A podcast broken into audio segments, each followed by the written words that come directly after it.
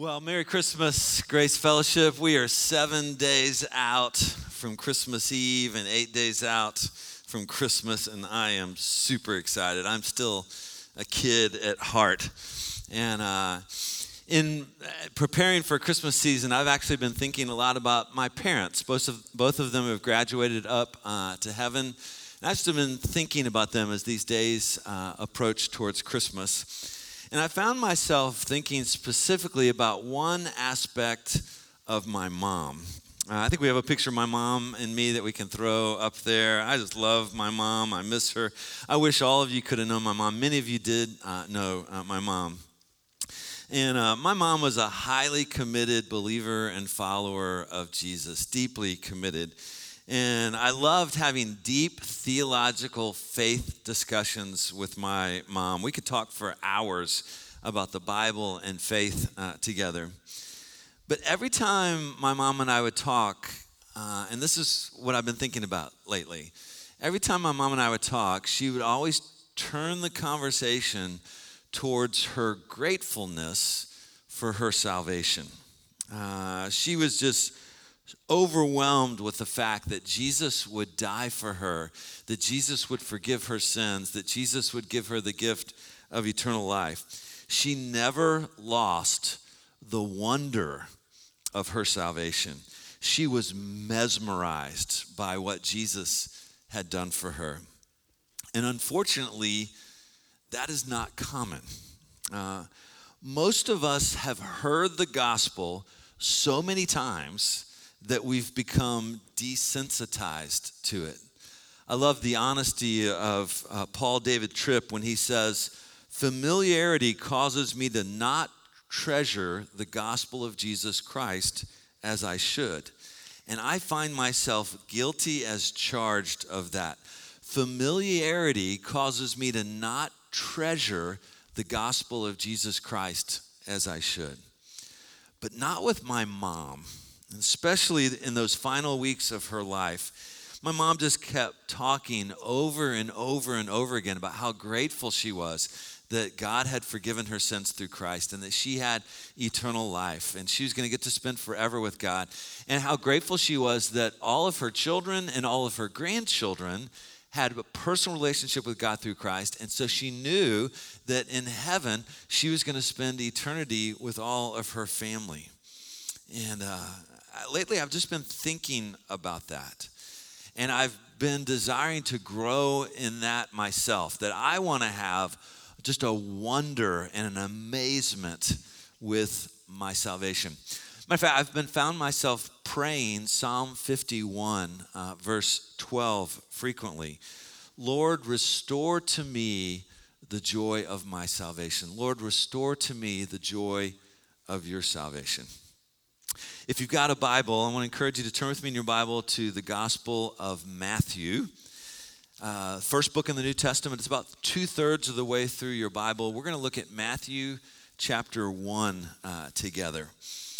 Uh, we're in a sermon series called Know What You Believe. And this morning, we're going to talk about Know What You Believe about salvation. And so, as we study this morning, I want to give you two challenges. Challenge number one make sure you're saved. make sure you're saved. And we're going to talk about that in a minute. Challenge number two if you are saved, ask God to give you an intoxicating, grateful, exuberant, and rapturous joy for your salvation. If you're saved, ask God to give you an intoxicating, grateful, exuberant, rapturous joy for your salvation pray, Lord, restore to me the joy of your salvation. All right, let's say a prayer and then we're going to dive into Matthew chapter 1. Let's pray. And if you got a Bible, I just invite you to hold your Bible up in the air just as a symbol of submitting yourself to God and to His Word. Let's pray together. Lord Jesus, change my life through your Word. Do whatever you want. Restore to me the joy of my salvation. Amen. All right, here we go. Matthew chapter 1. We're going to start in verse 18. Matthew chapter 1, verse 18. Now, the birth of Jesus Christ took place in this way. When his mother Mary had been betrothed to Joseph, before they came together, she was found to be with child from the Holy Spirit. And her husband Joseph, being a just man and unwilling to put her to shame, resolved to divorce her quietly. So, back in the, this day, in order to break off an engagement, you had to get divorced. Uh, but as he considered these things, behold, an angel of the Lord appeared to Joseph in a dream, saying, Joseph, son of David, do not fear to take Mary as your wife, for that which is conceived in her is from the Holy Spirit. She will bear a son, and you shall call his name Jesus, for he will save his people from their sins. All this took place to fulfill what the Lord had spoken by the prophet Isaiah Behold, the virgin shall conceive and bear a son, and they shall call his name Emmanuel, which means God with us. When Joseph woke from sleep, he did as the angel of the Lord commanded him. He took his wife, but knew her not until she had given birth to a son, and he called his name Jesus. Now look back at verse 21. I think it's the key verse for our purposes this morning. Verse 21.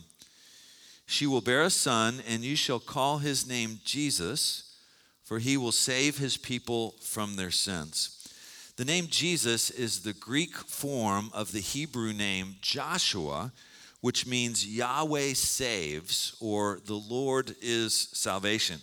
So Jesus' name tells us his mission uh, God saves.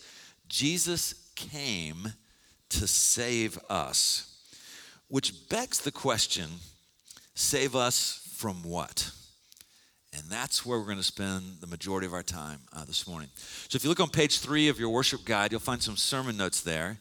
And let's walk through these sermon notes together and a study of uh, why uh, we need to be saved. What, what, what are we saved from and how are we saved? And we're going to look at 16 different scriptures together and we're going to learn eight theological terms together. All right. Buckle up, here we go. Look in your notes.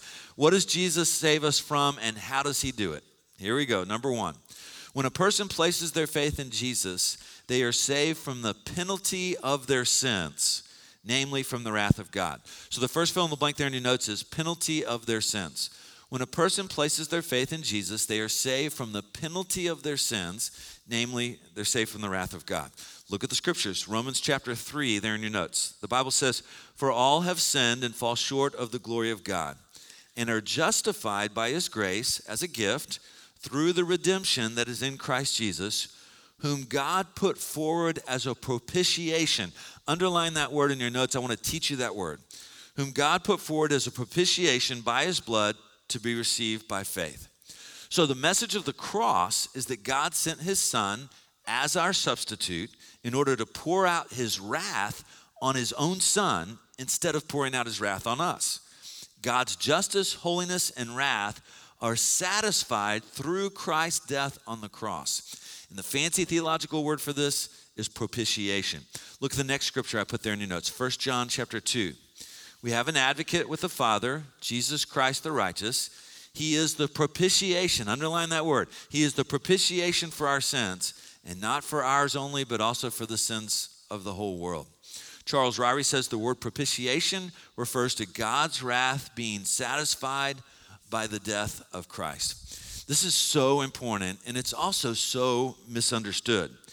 Many people think that a God of love cannot also be a God of wrath, but that's not true.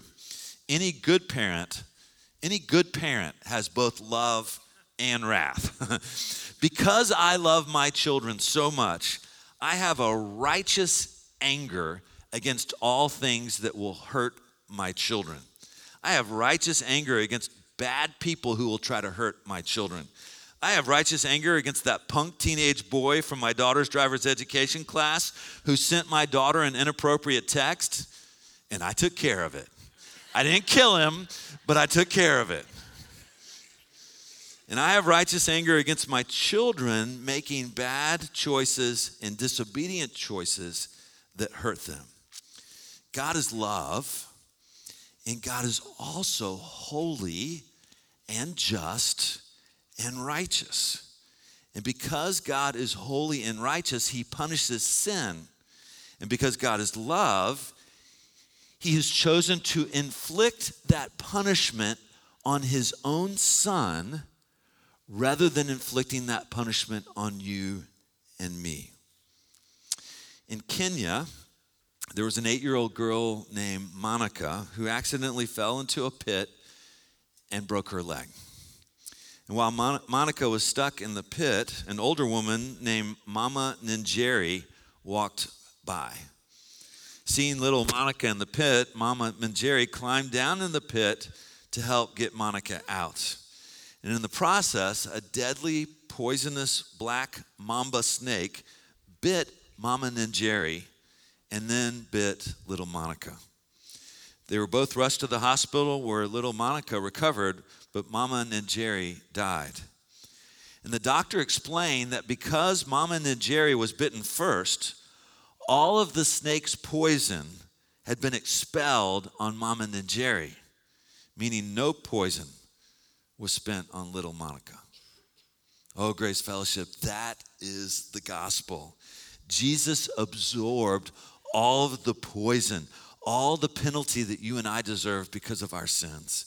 Jesus died in our place. Jesus is our propitiation, satisfying the holy and righteous and just requirements of God against sin, satisfying the wrath of God. That's propitiation. All right, number two. What are we saved from? Number two, when a person places their faith in Jesus, they are saved from death and separation from God. So the next fill in the blank there is the word death. When a person places their faith in Jesus, they're saved from death and separation from God. Look at the scriptures on this. Romans chapter 5 here in your notes. The Bible says, Therefore, since we have been justified, underline that, that's our second fancy theological term. Therefore, since we have been justified by faith, we have peace with God through our Lord Jesus Christ. Warren Wiersbe explains justification. Justification by faith is the act of God whereby he declares the believing sinner righteous in Christ based on the finished work of Christ on the cross. Justification is a legal matter. God put, legally puts the righteousness of Christ on our legal record in place of our own sinfulness. And nobody can change this record. the result is eternal life for the person who believes. Look at the next scripture, John 3 16 through 18. For God so loved the world that he gave his only Son, that whoever believes in him should not perish, but have eternal life. For God did not send his Son into the world to condemn the world, but he sent his Son into the world in order that the world might be saved. That's what we're talking about today salvation through Jesus. Whoever believes in Jesus is not condemned, but whoever does not believe is condemned already because he has not believed in the name of the only Son of God. And then in John chapter 11, Jesus is talking to Martha, and Jesus says, I am the resurrection and the life. Whoever believes in me, though he die, yet shall he live. And everyone who lives and believes in me shall never die. Do you believe this? He asked Martha. John Ortberg tells an amazing story about uh, a friend of his named Chuck. Uh, listen to Ortberg. He says, The first close friendship I ever had began when I was 15 years old. Chuck and I went through high school and college together. We double dated together and got rejected together. we were confidants and counselors and chums through every important event of life. Several years ago, Chuck called me to tell me that he had cancer. The initial prognosis was very good, although he did have to undergo difficult treatment. In typical fashion, Chuck shaved his head before the chemotherapy began, covered his head with glue, sprinkled it with gold glitter, and then walked around the house in his underwear, calling himself Chemo Man. Chuck and I Chuck and I lived more than 2,000 miles apart at this time, but we talked every Saturday morning during the time that he was undergoing treatment. The chemotherapy destroyed his appetite. He was unable to keep food down. He became so gaunt and emaciated that he was almost unrecognizable even to his children. At one point, an infection set in, and his condition was briefly touch and go because the chemotherapy had so weakened his immune system. But Chuck pulled through, and eventually he completed treatment. Chemo man had prevailed. A month later, Chuck had his first post treatment checkup. He called me that night The cancer was back, the doctor told him, at levels as high as they had been before the treatment. Being a doctor himself, Chuck knew that the return of the cancer this strongly, this quickly, meant that he was going to die. It was a death sentence. Ortberg says, I was numb. When I went to bed that night, I couldn't even pray. It's some mistake, I protested. They'll find out it's okay. I marveled at how quickly denial set in for me. At 6:30 the next morning, Chuck called again. "John, you won't believe this," he said. Someone in the lab had mistakenly switched his results with those of another patient who had not yet even been through treatment. It turned out that Chuck's cancer was gone and has not reappeared these many years later. I'm going to live, my friend said. I'm going to see my kids grow up. I'm going to grow old with my wife. I'm going to live. For a few minutes, Chuck and I just wept on the phone like a couple of characters out of a Hallmark movie. Chuck told me he was filled with a gratitude he had never known. He couldn't stop touching his kids or hugging his wife. Things that had bothered him before faded into utter insignificance. He was going to live. And suddenly, he did not just know intellectually, but actually experienced the truth that life is a gift. We don't earn it, we can't control it, we can't take it a, a moment of it for granted. Every tick of the clock is a gift from God. That's how my mom felt. And that's the kind of attitude that I want to live with continually. Oh Lord, restore to me the joy of your salvation. Number three, what are we saved from? Number three, when a person places their faith in Jesus, they're saved from the devil. The next fill in the blank there is the devil. When a person places their faith in Jesus, they are saved from the devil. Look at the scriptures I put in your notes on this. 1 John 3. The reason the Son of God appeared was to destroy the works of the devil. In Colossians chapter 2, when you were dead in your sins and in the uncircumcision of your flesh, God made you alive with Christ. He forgave us all our sins, having canceled the charge of our legal indebtedness, which stood against us and condemned us. He has taken it away, nailing it to the cross. And having disarmed the powers and authorities, those are nicknames for demons, evil spirits, and the devil. Having disarmed the demonic powers and authorities, Christ made a public spectacle of them, triumphing over them by the cross. In Christ, we have victory over the devil. Number four, when a person places their faith in Jesus, they are saved from sins, being forgiven, redeemed, reconciled to God, and adopted into God's family. So the fill in the blank there is sins. When a person places their faith in Jesus, they are saved from sins, being forgiven, redeemed, reconciled to God, and adopted into God's family. Look at the scriptures on this Ephesians 1. In Christ, we have redemption, underline redemption, that's another one of our theological words. In Christ, we have redemption through his blood. The forgiveness, underline that word, it's another theological word this morning. The forgiveness of our trespasses according to the riches of his grace.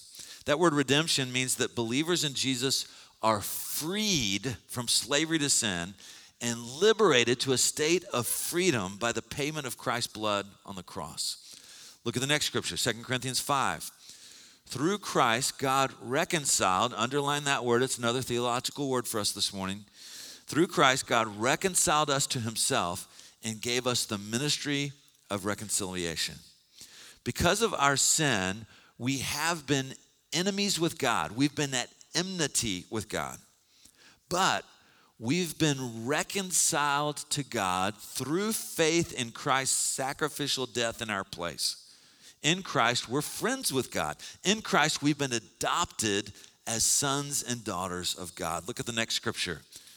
Ephesians chapter 1. God decided in advance to adopt us. Underline that. It's another theological term this morning. Adopt us. God decided in advance to adopt us into his own family by bringing us to himself through Jesus Christ. This is what he wanted to do, and it gave him great pleasure to do it. Listen, in Christ, we're forgiven we're redeemed, we're reconciled, and we're adopted. And then number five, when a person places their faith in Jesus, they are saved from self. So self is the next fill in the blank there in your nuts. This is interesting. When a person places their faith in Jesus, they're saved from self. Look at this next scripture, Romans 7. This is the Apostle Paul talking very honestly. He says, I don't really understand myself, for I want to do what is right, but I don't do it. Instead, I do what I hate. Oh, what a miserable person I am. Who will free me from this life that is dominated by sin and death? Thank God the answer is Jesus Christ our Lord. And then the next scripture, Titus chapter 3. But when the goodness and loving kindness of God our Savior appeared, He saved us. That's what we're talking about this morning salvation. He saved us, not because of works done by us in righteousness, but He saved us according to His own mercy by the washing of regeneration. Underline that word, it's another theological term this morning. He saved us by the washing of regeneration and renewal of the Holy Spirit. Regeneration means that a person has been born again through faith in Jesus Christ, becoming a new self. Wow. Did you catch everything we just studied together in these last 15 minutes? Salvation is deep and it's wide. Salvation in Jesus means propitiation, justification, victory, forgiveness, redemption, reconciliation, adoption, and regeneration. No wonder my mom talked about salvation so much. What God has done for those who believe in Jesus is absolutely amazing. Can we just can we just pause for a moment and soak in the joy of what we've heard and the realities and the joy of what we've heard? Look at your notes at pause for joy. Oh, would you enter into this with me? Uh, would you just make this your application today? This is the big one. In response to all the scriptures about my salvation, I'm going to have a dance party to celebrate all that Jesus has done to save me. One particular aspect that I'm most joyful about right now is, and what is it for you? We've covered like seven or eight of these. What is it for you? I'm joyful about my propitiation. God's wrath against me has been satisfied through Christ receiving my just punishment in my place. Praise God. I'm joyful about my justification. I've been made right with God. In Christ, I am righteous before God, and therefore I will have eternal life in heaven with God. I'm joyful about my victory. Jesus has defeated and disarmed the devil for me. What are you joyful about? I'm joyful for my forgiveness. Through Christ, all my sins are forgiven, past, present, and future. I'm joyful about my redemption. Through Christ, I am free from slavery to sin. I'm free. I'm joyful about my, recon- my reconciliation. Through Christ, I'm restored in my relationship with God. I am a friend with God. I'm joyful about my adoption. Through Christ, I've been adopted as a child of God. I'm joyful about my regeneration. Through faith in Christ, I've been born again into a new self. I am new. I want to play a video for you uh, of TobyMac having a dance party around the joy of his salvation. The song is called The Goodness and it comes from TobyMac's album that's called Life After Death. Amazing album. The entire album represents TobyMac's processing the death of his son, Truett. Toby's son, Truett, died tragically at the age of 21 from an accidental drug overdose. I cannot imagine the pain of losing one of my children. Throughout the album, TobyMac is real and raw about his pain and about his grief. He does not he does not sweep his grief under the rug. But instead, he faces his grief, he faces his pain, he looks it in the eye, he experiences it, and he asks God to heal his broken heart. Just listen to the whole album. Those are that those that's it's the journey he, he's taking. And so one day TobyMac wrote down on a napkin the words, God, you are still the goodness in my life. And Toby Mac just began to press in to the truth that God is still good, even despite the death of his 21 year old son. This journey led him to restore the joy of his own salvation. And so Toby Mac threw a dance party with a bunch of his friends to celebrate the goodness of God and to celebrate salvation. Watch this.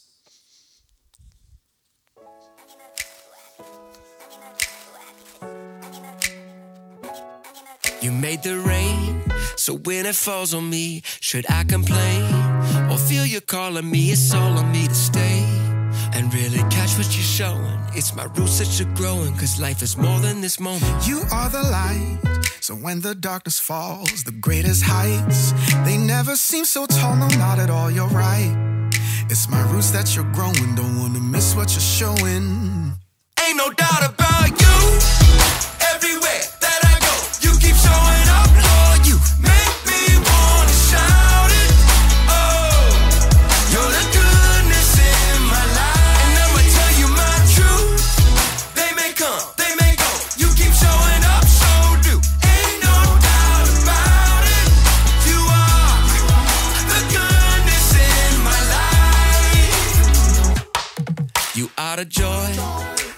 smile on the face of your boy. You're the flowers at the park in Detroit. Still the words on the back of our coins. Let's make some noise. You cover me, my defender when you're rolling up your sleeve. You're the truth that's gonna set the captive free. The only king that's ever chose to bleed. That's what I believe. But they keep trying to make your glory fade. I ain't really sweating what they say. Ain't no doubt about you. Everywhere that I go, you keep showing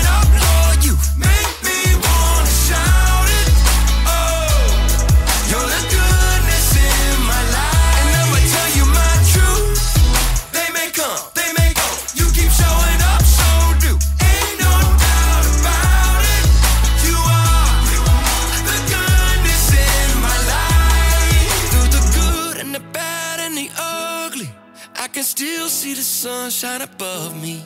Lord, I love all the ways that you love me. You're the good, you're the good, you're the goodness. Through the good and the bad and the ugly, I can still feel the sunshine above me. Lord, I love all the ways that you love me. You're the good, you're the good, you're the good. You're the good. You're the good.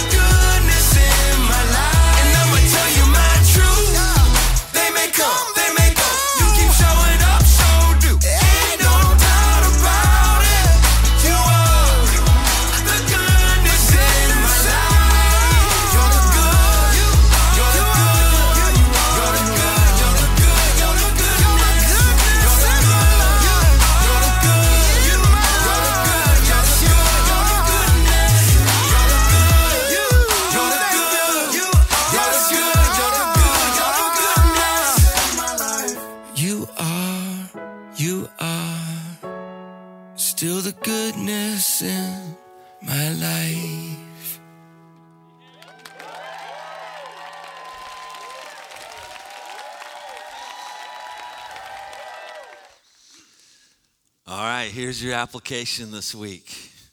If you're a believer in Jesus Christ, I triple dog dare you to have a dance party sometime this week over your salvation. And it could be just you alone with God in your den, and you crank up this Toby Mac song and you dance like a fool and celebrate the joy of your salvation. Or maybe it's your family unit and y'all put on any celebratory song and you just dance over the joy of your salvation. Or maybe for some of you, you actually invite friends over and like have a dance party together. triple dog dare you, do one of those. He is restoring to us the joy of our salvation. All right, this next thing that I want to share with you, I find super interesting and super helpful. If you'll look up in the Bible every place where the word saved occurs, you're going to find something really interesting because you're going to find the term saved sometimes in the past tense, sometimes in the present tense, and sometimes in the future tense. Past tense, I have been saved. Present tense, I am being saved. Future tense, I will be saved. And so those are the next three fill in the blanks there in your notes. And that little chart in your notes is past, present, and future. Well, Jim, that's a little bit confusing. Which one is it? And the answer is it's all three. When I place my faith in Jesus, immediately my salvation has become a done deal. It's past tense. I have been saved. It's done. It's finished. I have been made right with God. That's called justification. It's a done deal, past tense. However, God is also sanctifying me as an ongoing process in the present tense. I am being saved right now in the present tense as my life is becoming more and more and more like Jesus progressively in the present tense. This is called sanctification and is the ongoing present tense until I die. But then there is an aspect of salvation that is also future tense. I will be saved. One day, when I die or I'm raptured, I will enter into glory where I will be fully saved with no sin and no pain and no sickness. I will have a glorified resurrection body. The sanctification process will be over. I will be like Jesus then in the future. This is called glorification. Now, knowing these three verb tenses of salvation is actually super helpful because some people wrongly assume that all three happen on the front end of salvation which is not true. And so they become disillusioned. If you wrongly think that inviting Christ into your life is going to make you instantly perfect, where you no longer ever sin ever again, then you're going to be really disillusioned. Because although you are fully forgiven, justified, and reconciled to God, you still have a sanctification process to go through. Or if you wrongly think that inviting Christ into your life is going to make all of your problems go away completely so that you no longer experience any pain, you no longer experience any problems, you no longer experience any sickness, well, you're going to be disillusioned. Because although you are fully forgiven, justified, and reconciled to God, you have not been glorified yet. You don't have your new resurrection body in heaven yet. Justification. I have been saved. Sanctification, I am being saved. Glorification, I will be saved. All right, one last thing I want to share with you. And that is that you can be 100% sure of your salvation. Theologians call this assurance of salvation. You can be 100% sure of your salvation if you were to die on your way home from church today, I pray in Jesus' name that doesn't happen. But if you were to die on your way home from church this morning, you don't have to wonder or guess whether or not you'll go to heaven or not.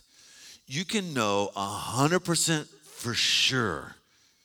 You can have an objective assurance of your salvation if you have invited Christ into your life by faith. Look at the next scripture I put here in your notes. It couldn't be more clear. 1 John chapter 5. And this is the testimony that God gave us eternal life. And this life is in his Son.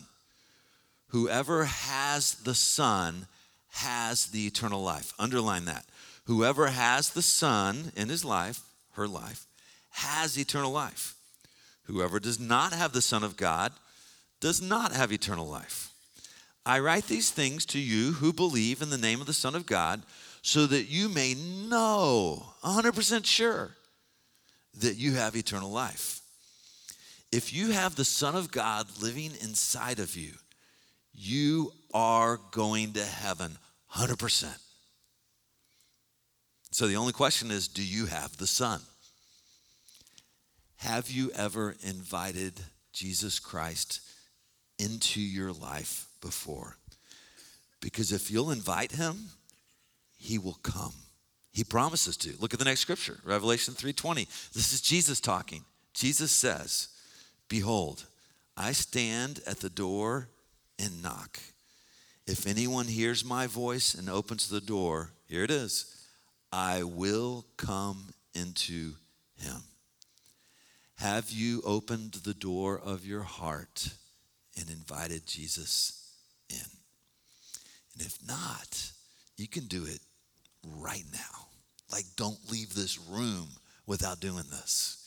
And in your notes, I just put an example of, of a prayer of faith of what that might look like. Make it your own, but here's an example of what it might look like. Just say, Jesus, I believe. Jesus, I believe that you're the Son of God who died for my sins and that you rose from the dead. And Jesus, I open the door of my heart and I invite you into my life. Jesus, I receive your free gift of forgiveness of my sins and your free gift of eternal life. Now, make me into the person that you want me to be. Oh, if you've not done that before, make that your prayer. All right, I'm done. What are you going to do with what you've heard? What's your application today? Uh, look at look in your notes there at my application today. How would you finish this sentence? Uh, my response today to what I've heard from the scriptures is, what is it for you? My response is, I'm going to receive and believe Christ. Uh, pray that prayer in that box. My response is, I'm going to get baptized. Maybe you invite Christ in your life today, or maybe you did it 10 years ago, but you've never gone public with that faith through water baptism. The Bible says that's the next step for you. And maybe your application is to sign up for our baptism the first Sunday in March. Uh, I put that information in your notes. My application is I'm going to have a dance party. I'm going to have a dance party to celebrate Jesus saving me. And I'm going to live a lifestyle of dance partying over my salvation frequently. That's what I saw in my mom. That's what I see in Toby. That's what I want in my life. My application is that I'm going to manage my expectations, realizing that my salvation involves both past, present, and future aspects. I'm going to adjust my expectations accordingly, and I'm going to press into my sanctification, and I'm going to wait with hope for my glorification. And my application today is I'm going to share my faith. This salvation that we've been talking about this morning is too good to keep to ourselves. I'm going to share the good news of Jesus with as many people as possible, starting with Christmas Eve. I'm going to invite somebody to come to Christmas Eve services with me. And so on your way in, you were handed one of these just little brochures that's just an invite piece. And you can use this and just hand it to one of your neighbors or friends or coworkers or schoolmates and say, hey, would you come and sit with me at Christmas Eve? Here are the services. And Pastor Jim really wants us to come to either the Saturday night service or the Sunday 9 a.m. service, um, in addition to the children's Saturday 11 a.m. Watch this video. Jesus is just too good to not share with everyone I know. Uh, watch this.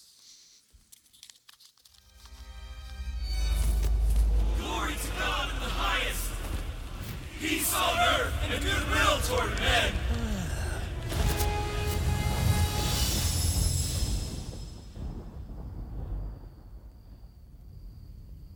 Tobias! There you are. Got the coffees. Land of Goshen, that line was long. Right, couple of coffees. Tobias, here's yours with extra goat milk. Had to smell that the whole way here. Thank you so much. And I have a juniper tea. Which one of you guys had the juniper tea with two extra shots of honey, huh? You look like the juniper. And an extra large boba tea for me because I made the run. and it's all good. Ira, if you will, Guys, where's all the sheep?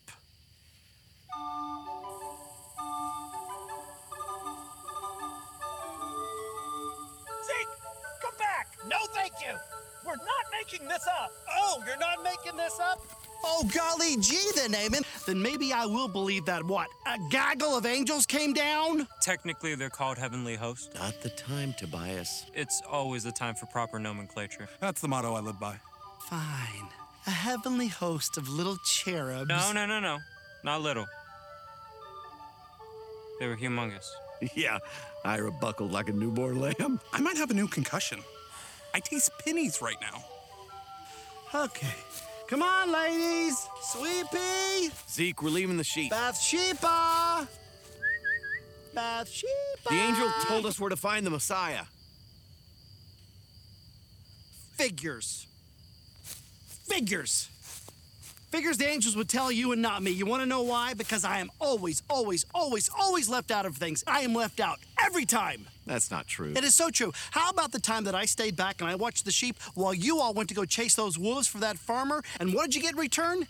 A year's worth of free olive oil! You guys remember that olive oil? Remember when we put them on those crackers? Oh. Hey, hey, how about the time that I missed out on that amazing water spout at the Sea of Galilee because I was searching for herbs for Ira's weak stomach? Can we just say my stomach was disappointed in me? Fine. Fine, fine, fine, fine, fine, fine. Then riddle me this. How about the time that my best friend forgot to tell me about Tobias' surprise birthday dinner for some strange oversight of, oh, forgetting that I exist?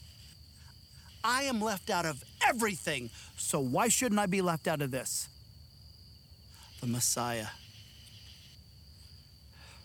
I guess he's just leaving me out too.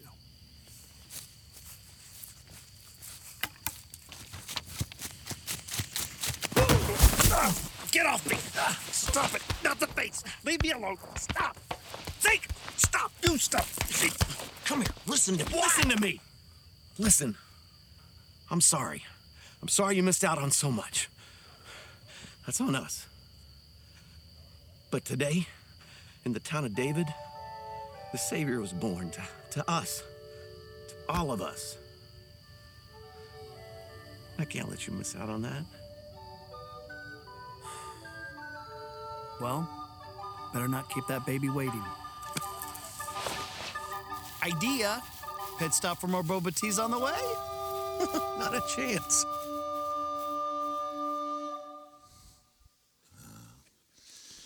All right, we're going to celebrate communion, the Lord's Supper together. So, small group leaders, uh, those of you who uh, were signed up to uh, do a communion station, if you go ahead and come on uh, forward to the different stations and help us get ready to take communion. Uh, y- y- you know where to go, the different tables that have the different uh, bread and juice on them. So, small group leaders, get ready and help us get ready for that. Let me share with you an ordinance that Jesus gave to us to help us remember what he did so that we could have the joy of our salvation. Uh, on that last night that he was with his disciples, he took bread and he broke it. And he said, This is my body, which is broken for you. Eat this in remembrance of me. And then Jesus took the cup and he gave it to his disciples and he said, This is. This is my blood. This is the blood of the new covenant shed for you and for many for the forgiveness of sins. Drink this in remembrance of me. And so, Father, we pray that you'd pour out your Holy Spirit on this bread and in this juice in such a way that as we come and take communion together, we'd actually be communing with you, fellowshipping with you, encountering with you. Would you give us an encounter with you through the very act of the last Lord's Supper? And would you restore to us the joy of our salvation as we take communion? We pray this in Jesus' name. Amen.